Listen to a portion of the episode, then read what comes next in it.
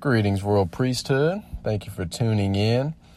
I hope that you are making progress and growing in your personal relationship with Jesus Christ.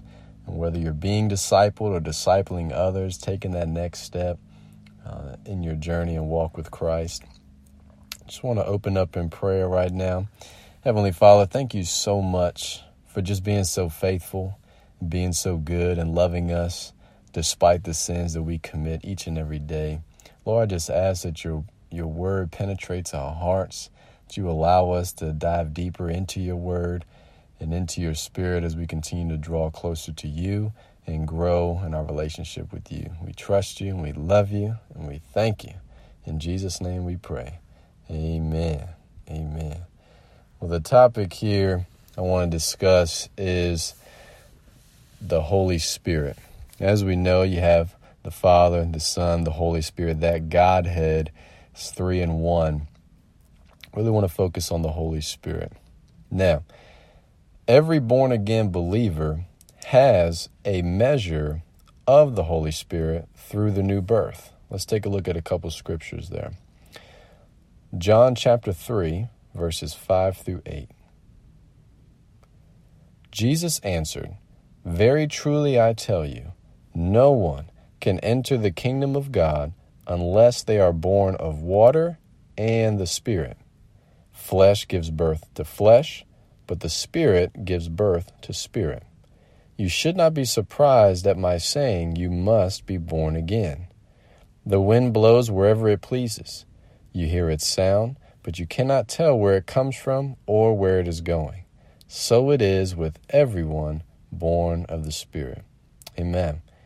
The next scripture for that is John chapter 4, verses 13 and 14. Jesus answered, Everyone who drinks this water will be thirsty again, but whoever drinks the water I give them will never thirst. Indeed, the water I give them will become in them a spring of water welling up to eternal life. Amen. So, as I said before, every born again believer has a measure of the Holy Spirit through the new birth, but this is not the same as the baptism in the Holy Spirit. The endowment of power from on high that Jesus talks about in Scripture. Let's take a look at a few of those. We'll first look at Luke chapter 24, verse 49. I am going to send you what my Father has promised, but stay in the city until you have been clothed with power from on high. Amen. Acts chapter 1, verse 8. But you will receive power when the Holy Spirit comes on you, and you will be my witnesses in Jerusalem and in all Judea and Samaria and to the ends of the earth. And then John chapter 7, verse 38. Whoever believes in me, as scripture has said, rivers of living water will flow from within them. Now, just because someone is born again doesn't mean he or she is filled with the Holy Spirit. The evidence of being filled with the Holy Spirit is speaking in tongues. Let's take a look at Acts chapter 2, verse 4 all of them were filled with the Holy Spirit and began to speak in other tongues as the Spirit enabled them. Amen. If a person who is saved is sincerely seeking the baptism in the Holy Spirit, he or she can receive. Let's take a look at Luke chapter 11, verses 9 through 13. So I say to you, ask, and it will be given to you. Seek, and you will find. Knock, and the door will be opened to you. For everyone who asks receives, the one who seeks finds, and to the one who knocks the door will be opened. Which of you fathers, if your son asks for a fish, will give him a snake instead? Or if he asks for an egg, will give him a scorpion? If you then, though you are evil, know how to give good gifts to your children, how much more will your Father in heaven give the Holy Spirit to those who ask him? Amen.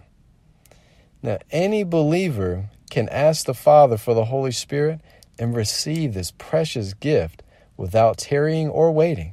So, why wait to receive a gift? Salvation is a gift, healing is a gift, and so is the baptism in the Holy Spirit.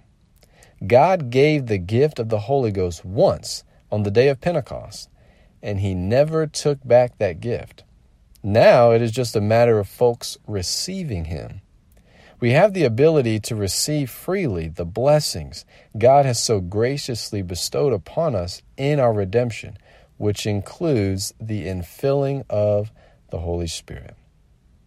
Now, denominational differences don't matter. In fact, joining a church is not a prerequisite to receiving the Holy Spirit. If Christians are hungry for a deeper walk with God, they don't have to become a member of any particular church before they can be filled with the Holy Spirit. Let's take a look at Acts chapter 2, verses 32 and 33. God has raised this Jesus to life, and we are all witnesses of it. Exalted to the right hand of God, he has received from the Father the promised Holy Spirit and has poured out what you now see and hear. Let's take a look at Acts chapter 2, verses 36 through 39. Therefore, let all Israel be assured of this God has made this Jesus, whom you crucified, both Lord and Messiah. When the people heard this, they were cut to the heart and said to Peter and the other apostles, Brothers, what shall we do? Peter replied, Repent and be baptized, every one of you, in the name of Jesus Christ for the forgiveness of your sins, and you will receive the gift of the Holy Spirit. The promise is for you and your children, and for all who are afar off, for all whom the Lord our God will call. Amen. So I'll simply ask the question Paul asked the disciples at Ephesus in Acts chapter 19 Did you receive the Holy Spirit when you believed? Did you receive the Holy Spirit when you believed? Go ahead and reflect on that question. Dig deeper into the scripture that we've shared and other scriptures as well. Talk with other other men and women of God that you trust and that you're accustomed to, you know, being with and speaking about the word of God and really dive deep into this this topic of the Holy Spirit, but particularly the baptism of the Holy Spirit with the evidence of speaking in other tongues and see what God will do in your life.